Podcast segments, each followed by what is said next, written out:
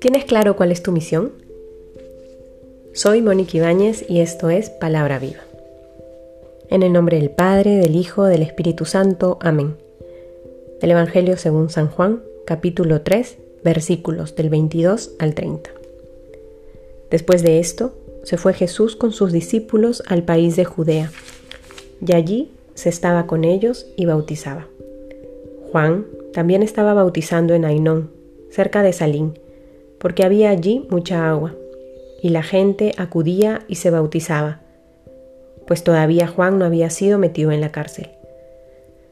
Se suscitó una discusión entre los discípulos de Juan y un judío acerca de la purificación. Fueron pues a Juan y le dijeron, Rabí, el que estaba contigo al otro lado del Jordán, aquel de quien diste testimonio, mira, está bautizando y todos se van a él. Juan respondió, Nadie puede recibir nada si no se le ha dado del cielo. Vosotros mismos me sois testigos de que dije, yo no soy el Cristo, sino que he sido enviado delante de él.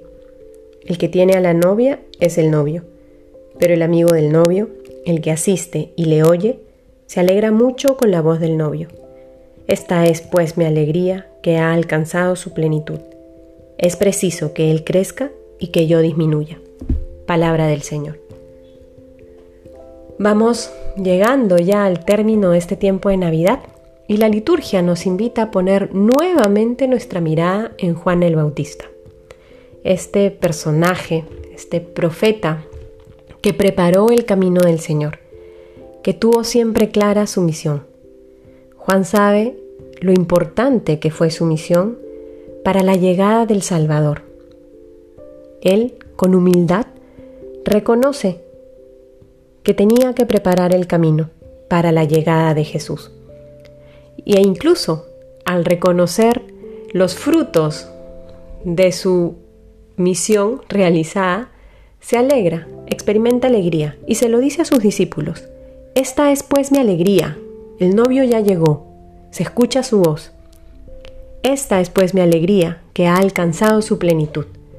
Sus discípulos están preocupados porque esta persona de la que daba testimonio Juan está teniendo más discípulos, más gente lo está buscando a él para que lo bauticen. Juan se alegra, se alegra, porque finalmente era lo que él tenía que hacer, preparar el camino y mostrar que ya estaba aquí el Cordero de Dios. Al mirarlo, al interiorizar este texto, podemos reconocer también con humildad la responsabilidad que Dios nos ha dado frente a la vida de los demás. El Señor nos ha invitado a hacer algo por este mundo, a entregar lo mejor de nosotros para que el mundo sea más fraterno, sea más justo.